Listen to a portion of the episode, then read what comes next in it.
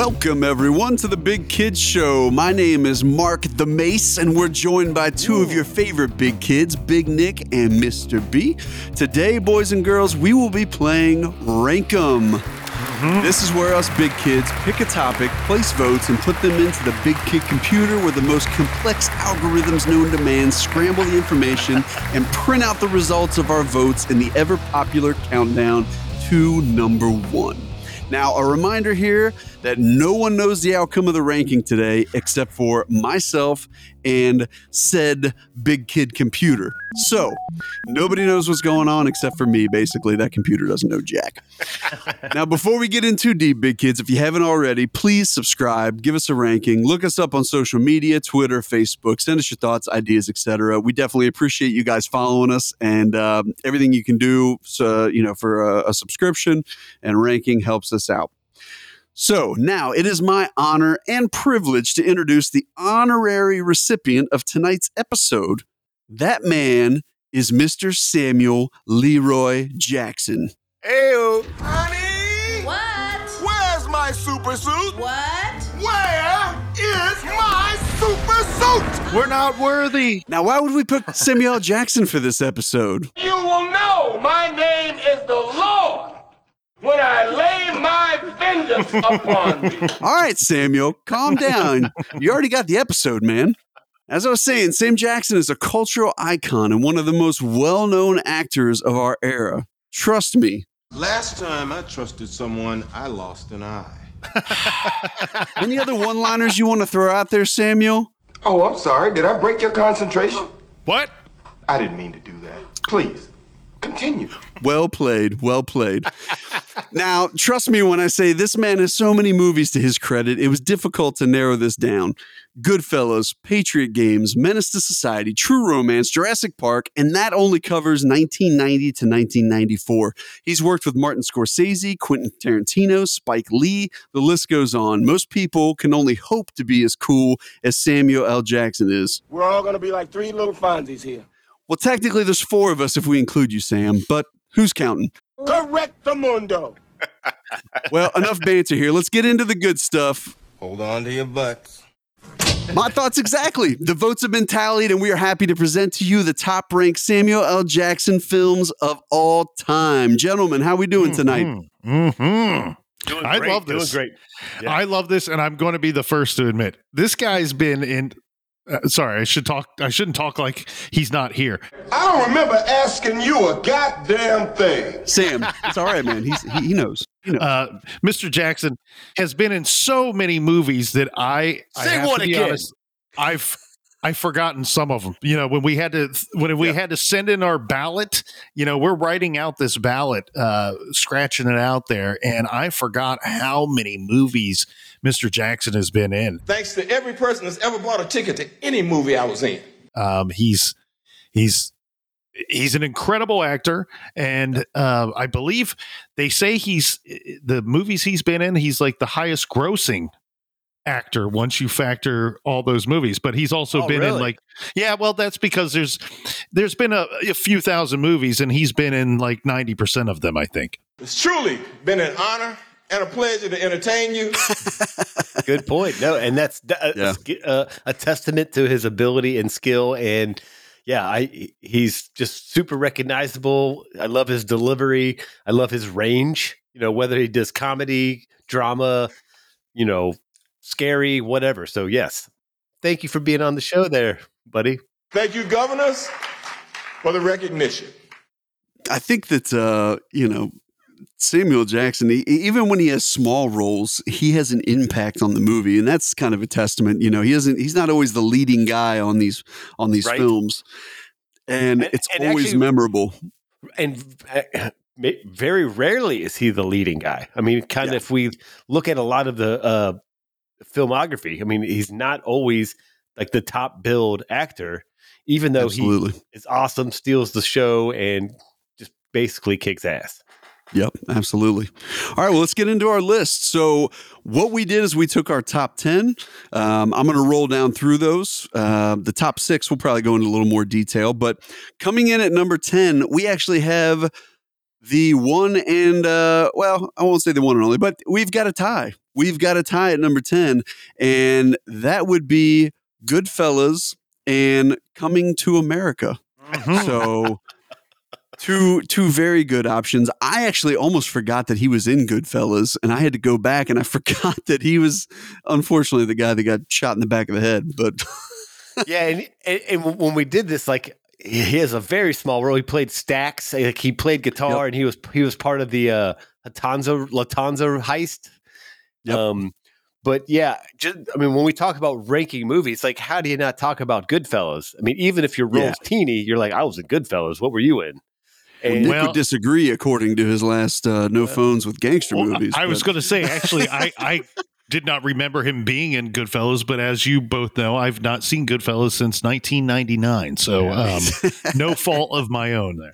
yeah, well, Exactly. I, I think he played the guitar in the bar, and then they had him be like the driver, and then of driver. Course, Yep. uh, they capped him in the head uh, afterwards. But yeah, Yep. Lo- love that. So that was a good one. So then coming in at number nine, this was one that I completely forgot about. Mr. B, I think this was actually on your list and was pretty high on your list. That was Sphere.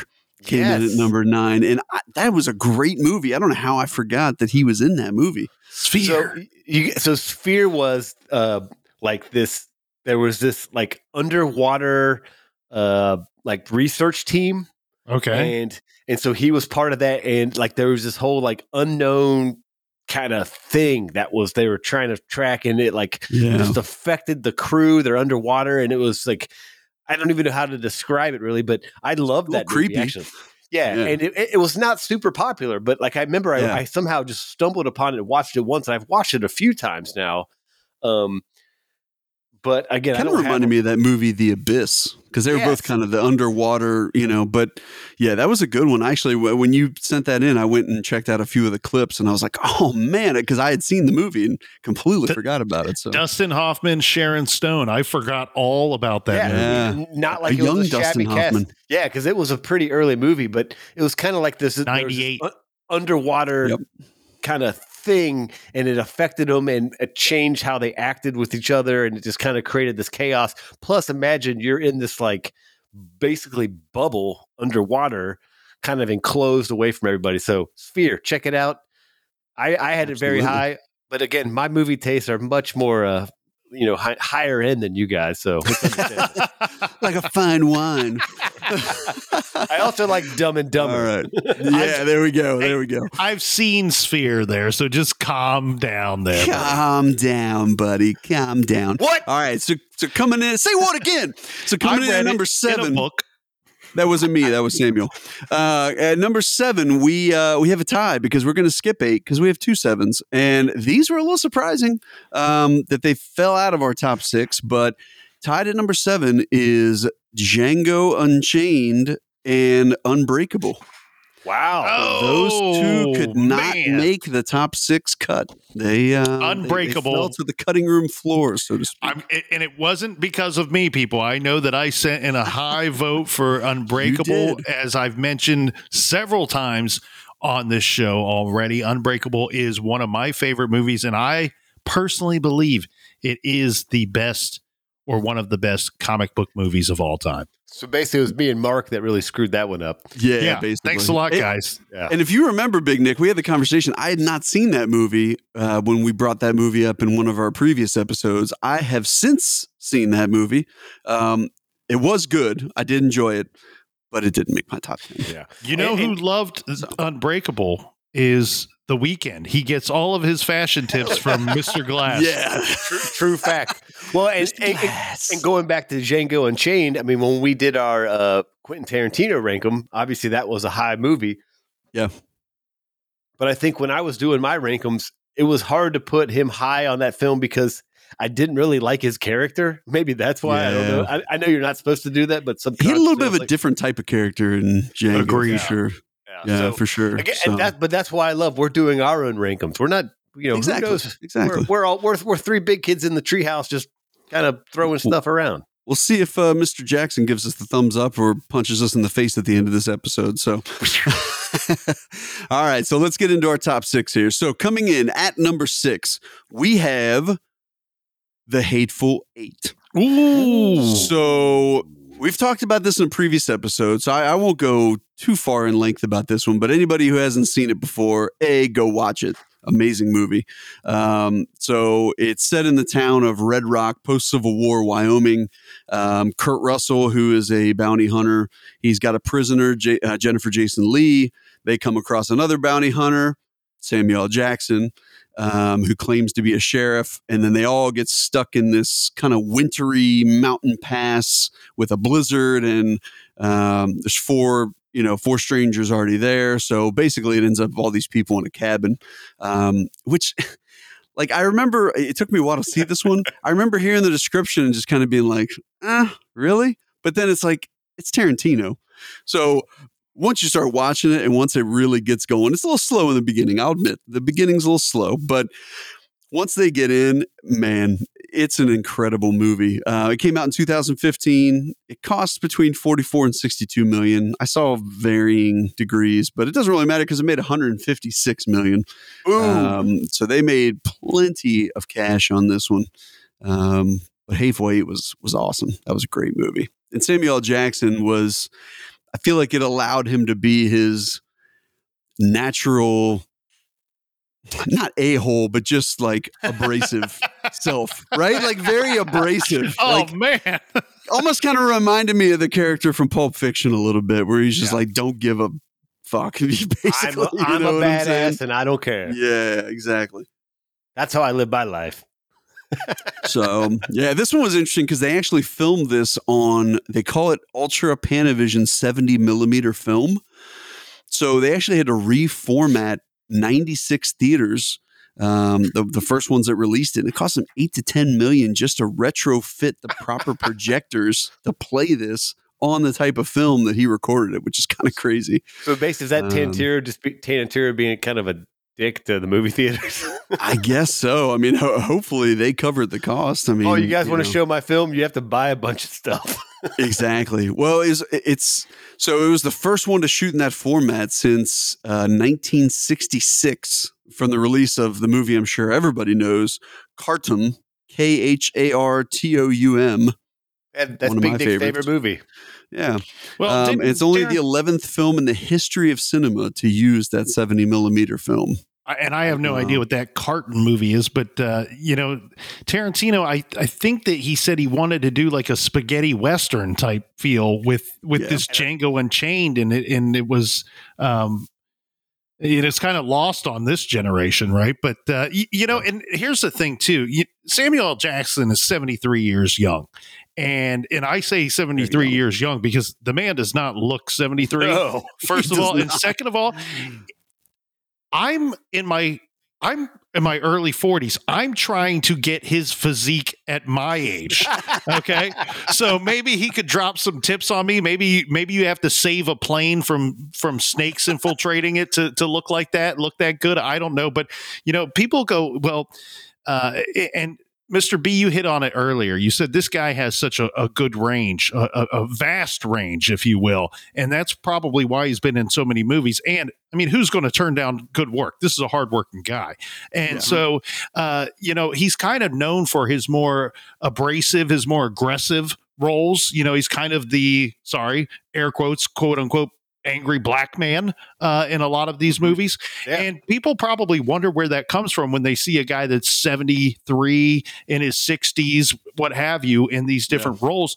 And this dude was, I mean, he grew up um, in, in a situation with the civil rights movement, and he was Yeah. close to, uh, I believe he was an usher at the Martin Luther King's Jr.'s assassination. Correct. And so, uh, you know, he he he experienced that in real life, and and we've talked about this before. I'm a big believer in and write what you know, act what you know, and and and make it easy on yourself. And I think that sometimes when we're seeing him play these angry roles, it's easy for him to go there because I think he experienced that at some point in his life, and he either witnessed it Yeah. or was that guy in some different form or fashion. yeah.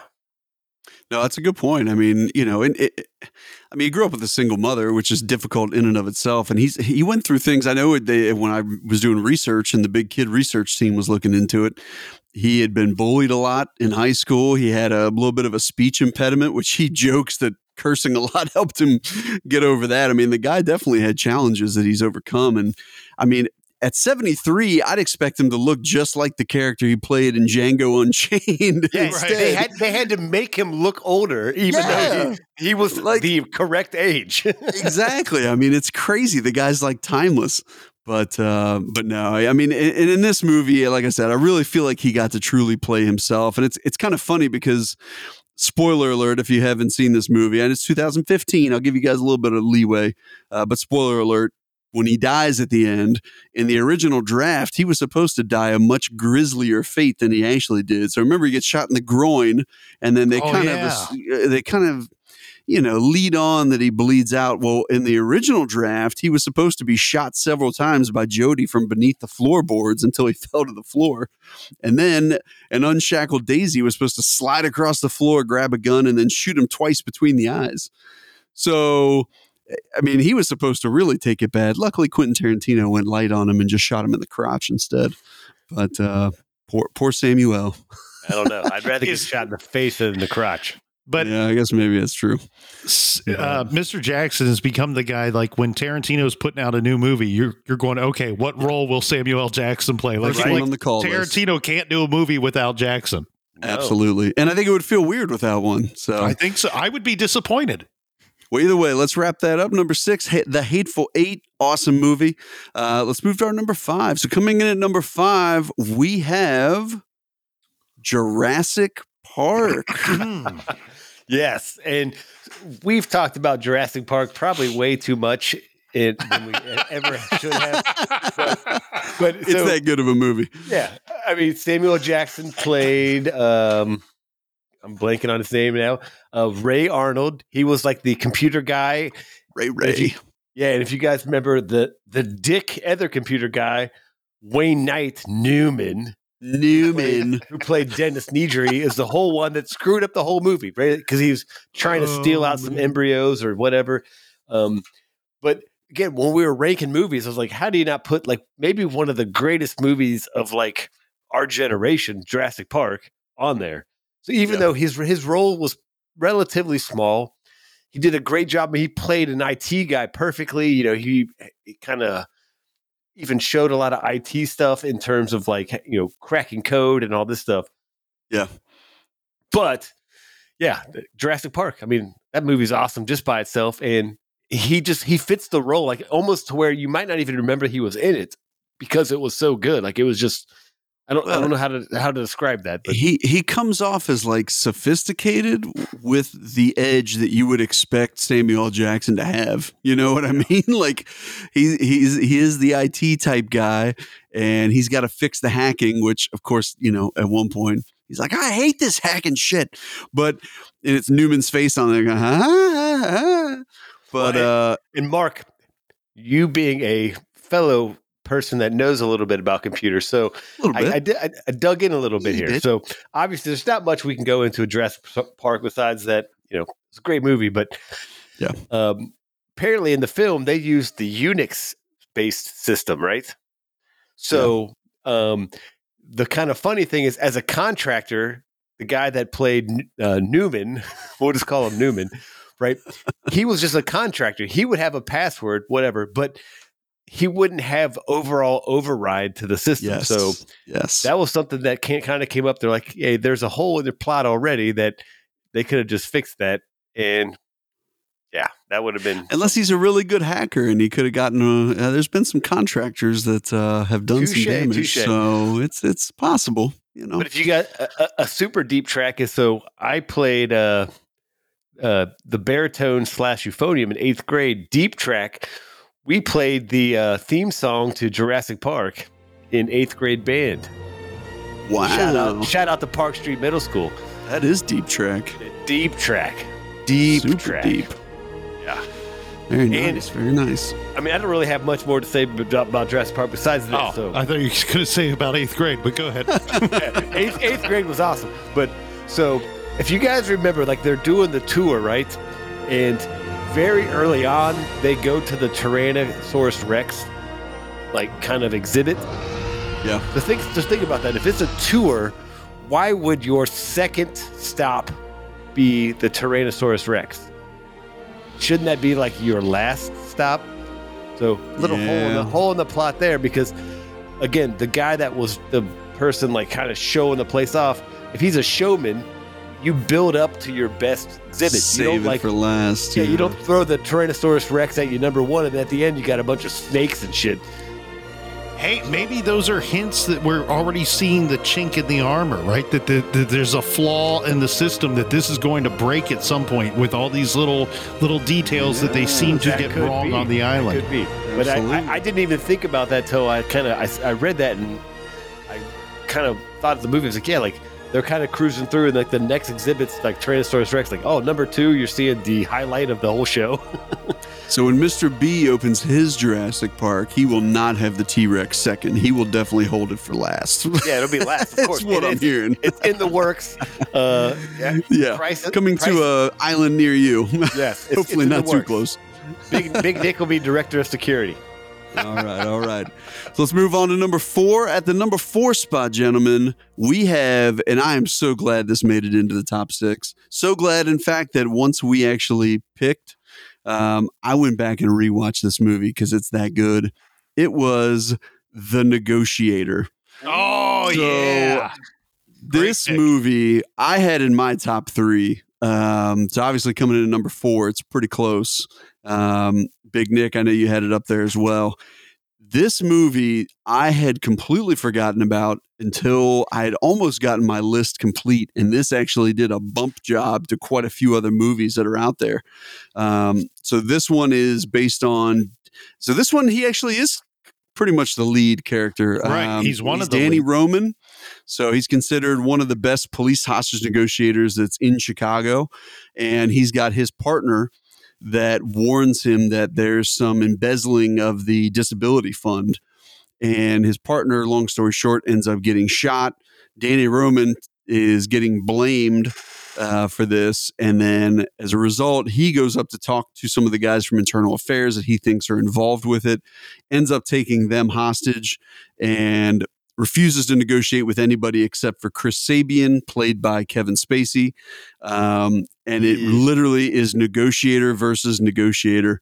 Um, it's an awesome movie. I mean, I, when even when I rewatched it, I forgot how good it was. Um, it was released in 1998, cost about 43 million to make. It brought in 88 million worldwide, um, which is pretty good for 98. I mean, it it, it wasn't you know a- double a your money.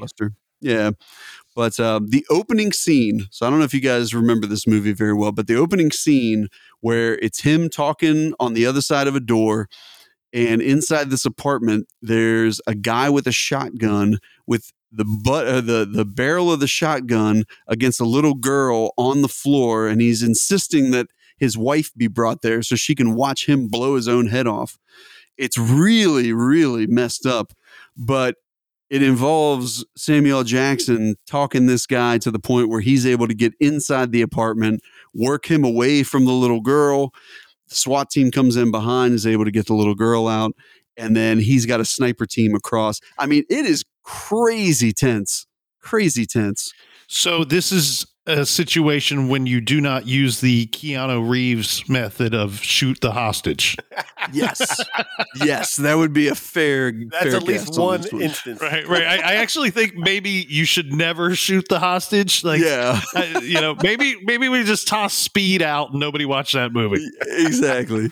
Well, and it's it's funny because there's a guy named Farley that is also kind of a negotiator in training. And when Samuel Jackson takes everybody hostage, he's the one that they put on the phone, and basically doesn't know what the hell he's doing. So he gets on and he keeps saying no, and Samuel Jackson's like, "Say no again." Oh, I mean, say no again. he basically starts saying like asking him all these crazy you. questions.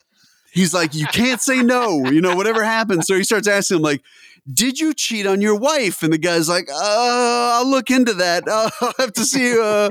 And then he's like, all right, let me ask you this. Did you ever dress up like a little girl and get your ass spanked? And the guy's like, oh, I'll have to see. I, I'm not really sure right now. I'll have to take a look into that. Just like, and the guy's in front of all the police people, like his chief and all the SWAT guys, embarrassing the hell out of this poor guy. But it, it's funny because the contrast from him talking to this guy to when Kevin Spacey comes in, Chris Sabian, and just the showdown of two different negotiators. It's a really interesting premise for a movie of two experts in their field having to square off against each other. Um, yeah, so so amazing movie.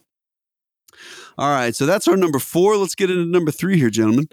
Coming in at number three, we've got a favorite of mine as well. This would be with our good buddy Bruce Willis in Die Hard with a Vengeance. yes, and I tell you what, this movie with the the character that he plays Zeus. Um, That's right. I it's- forgot Zeus. so it's super weird, right? Because uh, so he plays Zeus Carver, and I don't know if he like owns this pawn shop or like a gadget shop or what have you, but he he owns this this store in Harlem, and I swear to you that this role was like written for Samuel L. Jackson to play. Like I there Yeah. there is no one better to play this role. Like it's the right uh, it's the right amount of brilliance, it's the right amount of tough guy, it's the right amount of wit, it's the right amount of humor. I mean, it's it's he is this guy. Like I Yeah. the first time I watched this movie, I only remembered seeing Samuel in a handful of of smaller roles. Um, and this is a 1995 movie, so we're going kind of way back here. Yeah. And Yeah. Zeus Carver, I, I I left that movie thinking that oh, that guy's name must be Zeus Carver. Like that's who he is. Like they didn't create a character; they just called up Zeus Carver and said, "Hey, come and play this this role." I I mean, you could not play a role any better, and the role was a very cool one at that. Like uh, his character was very cool. Bruce Willis, of course, he's this is number three in the Die Hard series, and we've said this before, gents, that sometimes we think that uh, you know with these rankums, it, it, it, it tends to the the movie tends to overtake the role on occasion. This is not one of those occasions in my mind. Um, I think the role here was. I enjoyed the Zeus Carver character so much and how well he played Zeus that I wasn't convinced that uh, John McClane was the main character by the time the movie was over. Which it was very it got very 50-50 once Yeah. once John McClane shows up in Harlem. Now, of course, the whole movie at the beginning is is Bruce Willis. But once Yeah. he shows up in Harlem, it's 50-50 from then on out. And um, show. and you know what? Completely Big shout out to another great actor, Jeremy Irons, who plays Simon Oh. Gruber or whatever his Oh, name yeah. is. Yeah. Um, awesome. Simon says. that dude i'm a big uh i'm a big um shoot the name the name is uh i've i've lost the name here Dig dig deep.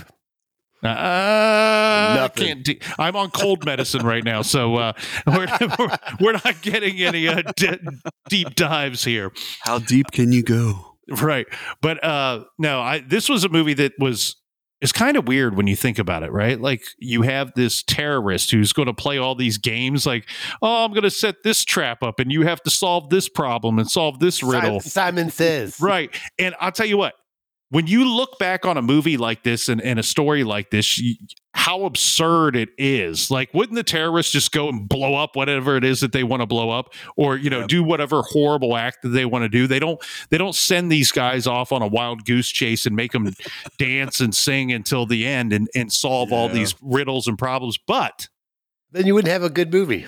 as silly as that is, I myself love a nice scavenger hunt. I love a nice riddle. So I love movies like this, as absurd as they are. I mean, it, think about it. it. It makes me think of like Legend of Zelda, right? Where he's like, I have to save the princess because she's been captured and will probably be killed. But Hold on, princess. I'll get to you in a few minutes. I got to catch 14 chickens so I can get a glass bottle. you right? You have all these absurd little chores that you have to do Well before you get to the end. well But. I'll tell you what, this movie is a must watch, and I, I do not want to get, please, please do not crucify me for saying this, anyone. This is actually my favorite one in the Die Hard series. I love, I love this uh, one. I love the Wild Goose Chase. that I good, love the scavenger hunt. I love the addition of Samuel L. Jackson. And again, he owns that little store, and he he's like the wise guy, right in Harlem, where he knows that Yeah. the only didn't, they, true didn't he keep didn't he keep calling him the Samaritan? The only true well he knows the only true way out of like the inner city for these young kids and for anyone is through education right? And that's like that's kind of the basis of his character when he's I, talking to his sons i believe that it is it's early in the movie. But uh, if you haven't seen this one you got to watch this one. And i got to believe that uh, this is probably one of you know you wonder right you you wish that uh, mr jackson was actually here for us to ask him what his choices would be because I, I always thought this would be one of his favorites, but at the same time, he fits the role so well. I wonder if it was just one of the easiest. You know what I mean? Like just an easy, like easy for him to go in and play this role. Like the, easy, the, easy six weeks. I'm done. the smart, intelligent, but I'm tough when I need to be tough kind of guy. That's, I mean, that's when I think of Sam Jackson. That's, I think of this this role. Yeah, he, he did fit that one to a T, and I, I'm with you, Big Nick. I mean, I think this one, I, I think the original probably is still my favorite. but Yeah, man, this yeah. one, this one is literally right there. I mean, It's it's, very that good. good. and I mean, I think it's, I think the way that him and Bruce Willis play off of each other. Um, yes.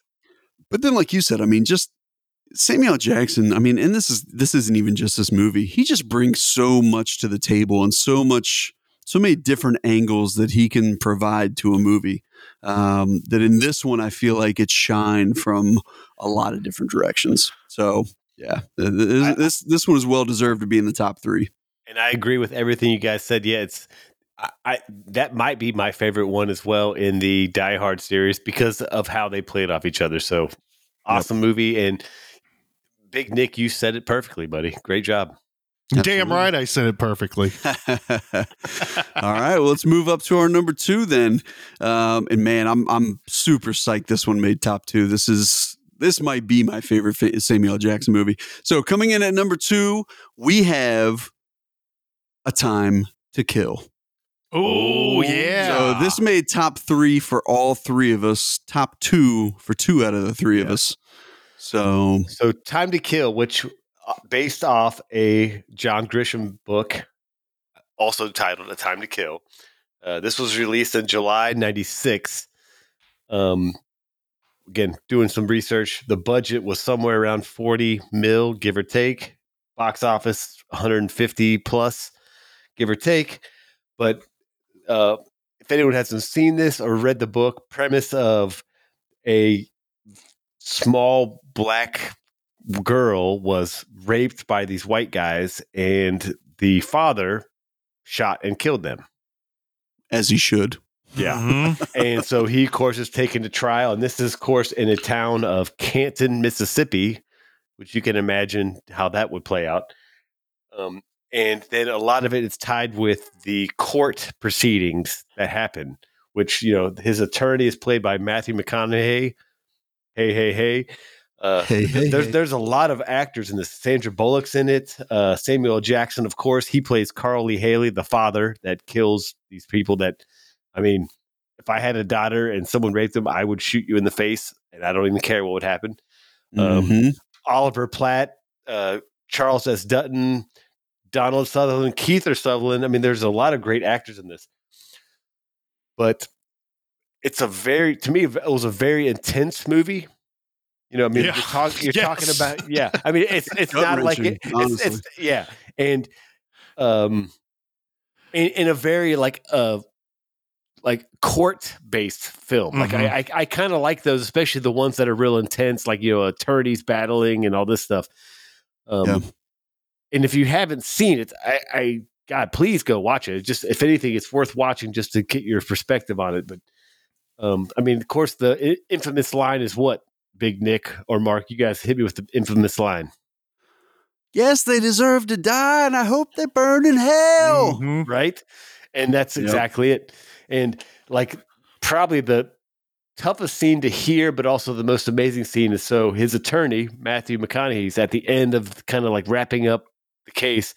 And All he, right, all right, all right. he- yeah, he, he describes the rape of the Oh daughter. yeah, You know, oh, yeah. like I very forgot. Oh man. Brutal. de- it's like it's just tough to even watch. And then at the end he says, "Now imagine she's white."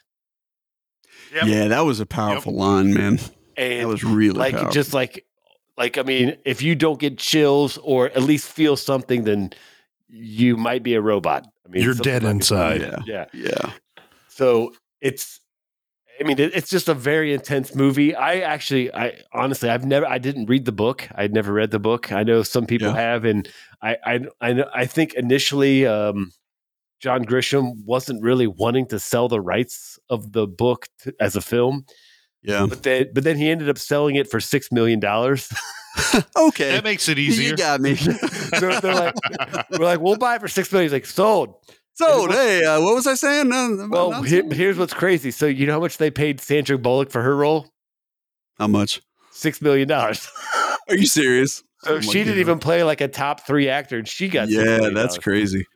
But Well, uh, and I think, uh, I mean, for good reason, because I feel like with that type of movie, it could turn into a bad Lifetime movie if you're not careful.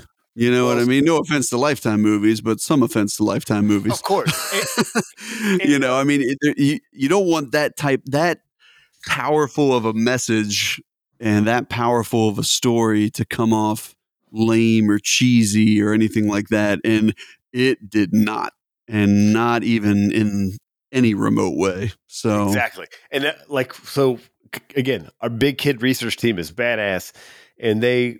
Uh, so when Grisham, John Grisham signed that deal, he said he's like, I want casting approval. So they initially Mm. they wanted Woody Harrelson to play uh, the attorney. And he really? was, and he was like, nope. And, sh- and shot that down. And then actually, I guess another contender was Val Kilmer. Ki- Val Kilmer, excuse me. I think both of them could have pulled it off. Not, I mean, not not to, you know, put Yeah. down what M- Possibly. McConaughey did. McConaughey again, was hi- great. I- I would imagine this was probably a production nightmare when the author of the book is also involved. Just because, Yeah. I mean, I mean, he probably spent years writing this book, and like, you guys want to make a film? I want to be part of this, and I'm going to tell you what to do.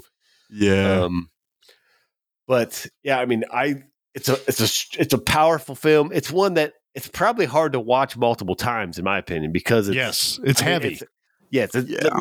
perfect words. It's heavy. I mean, it's Yeah, in, there's in the words of Michael J. Fox, it's heavy. it's heavy. Whoa, what's happening in the future? It's heavy. but so there, there's only one thing, like you know, it's not really a fun fact, more of like a odd thing with the movie uh, is.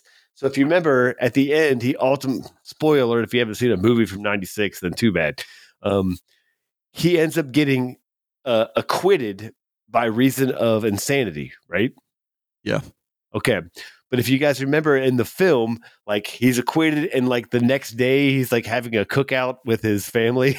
Yeah. well, so the way the legal system works is it doesn't work that way. Like if you are found not guilty by insanity, you have to go through a mental health assessment process, Yep. and it takes some time. Like they don't just say, the like, day. "Cool, cool, you're insane." See you later. Throw a party. Yeah, Go throw so- a party. Well, that was a so- long time ago, though. Too. A lot of things have changed, right? Well, I, th- I think even back in the '90s, it was still the same thing. Like if you were found I'll guilty by to the reason of criminal insanity, expert over here. yeah, you, you don't just walk out the door like, like, hey, I'm I'm insane because I killed somebody. Cool, we'll see you tomorrow. oh no, Actually, I I, technically, you guys are I'm both. I was thinking that it took place uh, at an earlier time period. I'm Well, sorry, so- it's been so a the- long time the- since I've seen the movie. I, I think the book was supposed to be in the '80s, like the late 80s, '80s. right? Yeah. yeah. Um, I mean, the yeah, film you're was right. You're still, you're still. Uh, there's still a long evaluation process. Uh, uh, yeah, you don't you don't just walk out the door. They're like, all right, you're not guilty, but you have to be kind of. We have to make sure you're not going to hurt somebody else, and so that was kind of one of the flaws. Again, it makes for a better movie because it's not a very fun movie if he's like in treatment for Mhm. six months and then he's finally released. But, right. Yeah, for sure. but I Sure. love that movie. I mean, that was again that Great was movie. my number two, and just it's it's powerful and I mean, all you have to do is put yourself in the shoes of if what if somebody did something like that to your daughter, what would you do?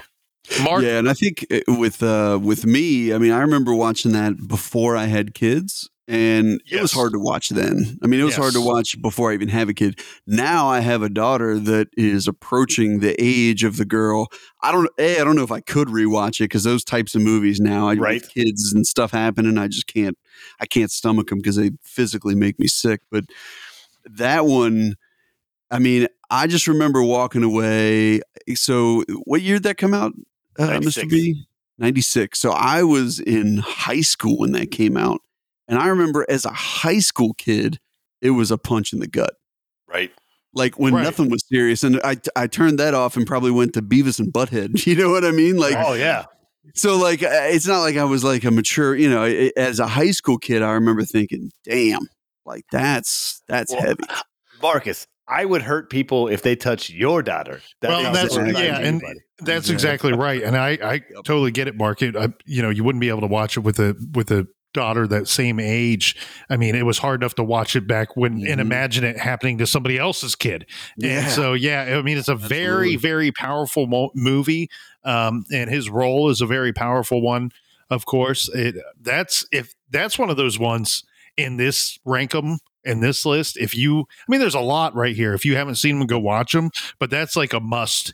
You know, if you if you if you enjoy some courtroom drama, if Yeah, you exactly. can if you can power through, you know, civil rights stuff is g- gets a little difficult to watch sometimes because Ku you get angry. I get stuff. angry. I get Yeah, angry when I see people mistreated and then and then factor in the severity of the the story and the situation. Um, it's a it's a it's it's a uh, It's a it's, must but it, it's a, but it is a powerful movie. It, It really is, is, yeah. and I his mean, role think- was a powerful one. And everything that I said, I mean, even with all that said, it's seriously a must watch. I mean, I, I think that, you know, that it's it's definitely one that if you haven't seen, for sure, as you said, Big Nick, go check it out. So, all right. Well, that's our number two. Let's move it on to our number one, gentlemen. The big reveal, the big number one. What is number it? one? All right. So, Snakes on a plane. I don't know how many people are going to be surprised at this one, but uh, let's just say you don't get a free Royale with cheese with it. And that number one is going to be Pulp Fiction as the number one movie of Samuel L. Jackson's career. So here's the thing. Number one rankum of Samuel L. Jackson's career. I think that if we did a rankum of any role played by uh, played to a T, top ten, that this would make the top ten. So Samuel Jackson plays Jules Winfield, right? Uh, he's he's a criminal, but he is like the most badass, awesome criminal. Like if I could be a criminal, that's who I want to be. I want to be Ju- Jules Winfield. Um, Hey, hey, Big Dick, what's your wallet say? It's the one that says badass motherfucker. and you know his partner in crime that he works with most of the time is John Travolta, and this I mean this is one of my favorite movies of all time, uh, one of my favorite roles of all time, and it's sad. It's a little sad. So he does win the Oscar, the Academy Award for Best Supporting Character or Best Supporting Role um, with this with this movie, Pulp Fiction, but it's it's another one of those movies where you go, okay, I get it. Like Travolta's in the movie longer than he is. Bruce Willis is in there a little bit longer than the Jules character is, but he's my favorite character out of the whole movie. And I'm like, he should have won the damn the damn Oscar for for uh, leading man. Well, and the the problem sometimes with Tarantino films is he doesn't always have a leading character. Like Right. they all kind of like, especially Pulp Fiction. There's like twelve leads. The Hateful Eight, you don't Yeah. know who the. I mean, other than Yeah. Kurt Russell, you're like, okay, he's got a little bit more screen time than the others, and you're like, all right, I get it. But yeah, it gets dicey with trying to figure out who the lead is, and a lot of times in these scenes, you know, Jules Winfield, he's not in as many scenes as Travolta or Willis, but when he's in the scenes with Travolta, the Travolta character takes a back seat to the Jules character Exactly. almost Exactly. all the. I, I think all the He time. feels secondary. I mean, which is kind of crazy. I mean, you know, He's and much it's not more submissive. John Travolta, but yeah, I mean, Samuel Jackson just takes the he takes your attention. You know So what I mean? He, he makes me think that like if he came in to talk to me, I'd be like, shit, this is not going Right. to end well. I mean, he Yeah. he he plays like a true dominating badass in every scene he's in. So, for those that have not seen this, and I don't know where you've been uh, or what you've been wasting your time on, It's, it's but pronounced Pulp Fiction. yeah, Yeah. Jules Jules Spell it Winfield. for Mr. B. when when need be, he's he's a hitman, right? And when need be, he's a hitman. He's you know he has a lot of different job duties, but one of them sometimes is to exterminate a problem, right? And you know how when you're does that. killed, you shit yourself. You mentioned when the Jules Winfield character walks into a room. I would shit myself pre-murder and then again after the murder. hey, just get it out of the way. Just get it out of the way.